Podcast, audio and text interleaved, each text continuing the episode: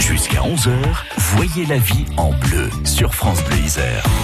Les locations de vacances, vaste sujet. On aura l'occasion d'ailleurs d'y revenir, je pense, avec Michel Caron qui nous a rejoint. Oui. Bonjour Michel. bonjour Erika, bonjour à tous. Mais tout de suite, on va faire un point sur le Airbnb, notamment avec euh, Émilie Donofrio de la DIL 38. Oui, effectivement, les locations en Airbnb euh, connaissent un véritable succès, Erika. Alors on rappelle hein, que Airbnb, c'est une plateforme communautaire de location et de réservation de logements de particuliers. Et donc la législation eh bien, se durcit. Les règles s'appliquant aux locations meublées touristiques deviennent plus contraignantes. C'est ce que nous explique précisément Émilie Donofrio de la DIL 38. En effet, pour louer une partie de, son logement sur euh, les plateformes euh, de location euh, saisonnière, il faut respecter un certain nombre de conditions. Ces critères ont bien été précisés ces dernières années, notamment avec la loi Elan de fin 2018, novembre 2018. Donc il est précisé que sur certaines communes, les propriétaires ou locataires qui souhaitent mettre leur logement sur les plateformes de location doivent s'enregistrer auprès de la mairie et ce numéro d'enregistrement devra être indiqué euh, dans l'annonce euh, sur le site de la plateforme. Cette euh, obligation a pour objectif de bien vérifier que les propriétaires ne louent pas leur logement plus de 120 jours à l'année pour respecter donc les, les conditions au niveau également de la fiscalité. Alors ça c'est une nouvelle réglementation. Cet enregistrement. Cet enregistrement, oui, ça a été mis en place par les lois successives sur l'année 2018. Et donc, quelle est la fiscalité de, de la location de, de son logement? Alors lorsqu'un propriétaire va mettre en location une partie de son logement sur des durées euh, saisonnières, par exemple, il a l'obligation de déclarer les revenus qu'il va percevoir de, de cette location.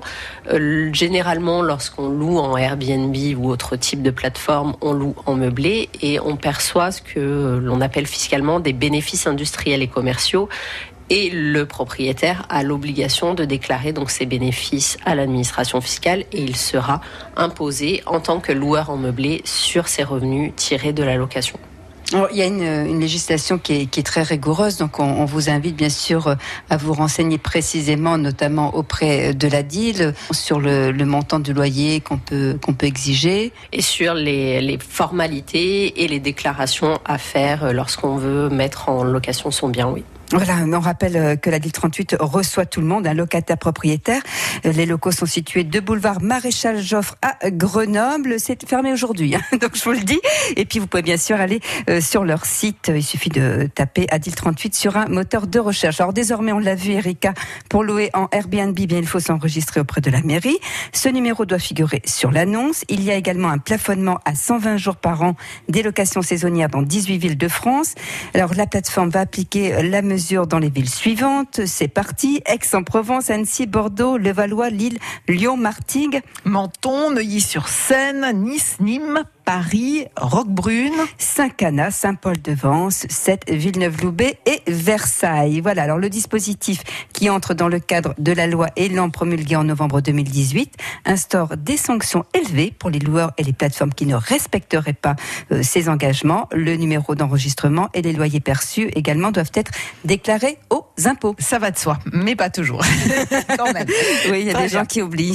Ça, ça, s'appelle la phobie administrative. Merci beaucoup Michel. On va retrouver donc la chronique évidemment à écouter sur francebleu.fr. Et puis euh, on va poursuivre euh, en mangeant des fraises. Ça vous dit ça? Oui, la concentration est difficile ah aujourd'hui. Erika, on a Maxime la Francesquina à une explosion de couleur rouge. Ah oui, on n'est pas meilleur ouvrier de France primeur pour rien. Et il a du talent cet homme-là. Et pour dégoter euh, les bons fruits, il va nous apprendre à les choisir, à les conserver aussi, à les déguster évidemment. Moi j'apprends à déguster, je reste. Ah et, et, puis aussi à les présenter pour euh, donner envie. Ça compte, ça compte la présentation. Tout compte, tout compte à la radio. Exactement, exactement. Allez, c'est parti en vie de fraise. Et pour voir la vie en bleu, c'est euh, sur France Bleu avec vos recettes, évidemment.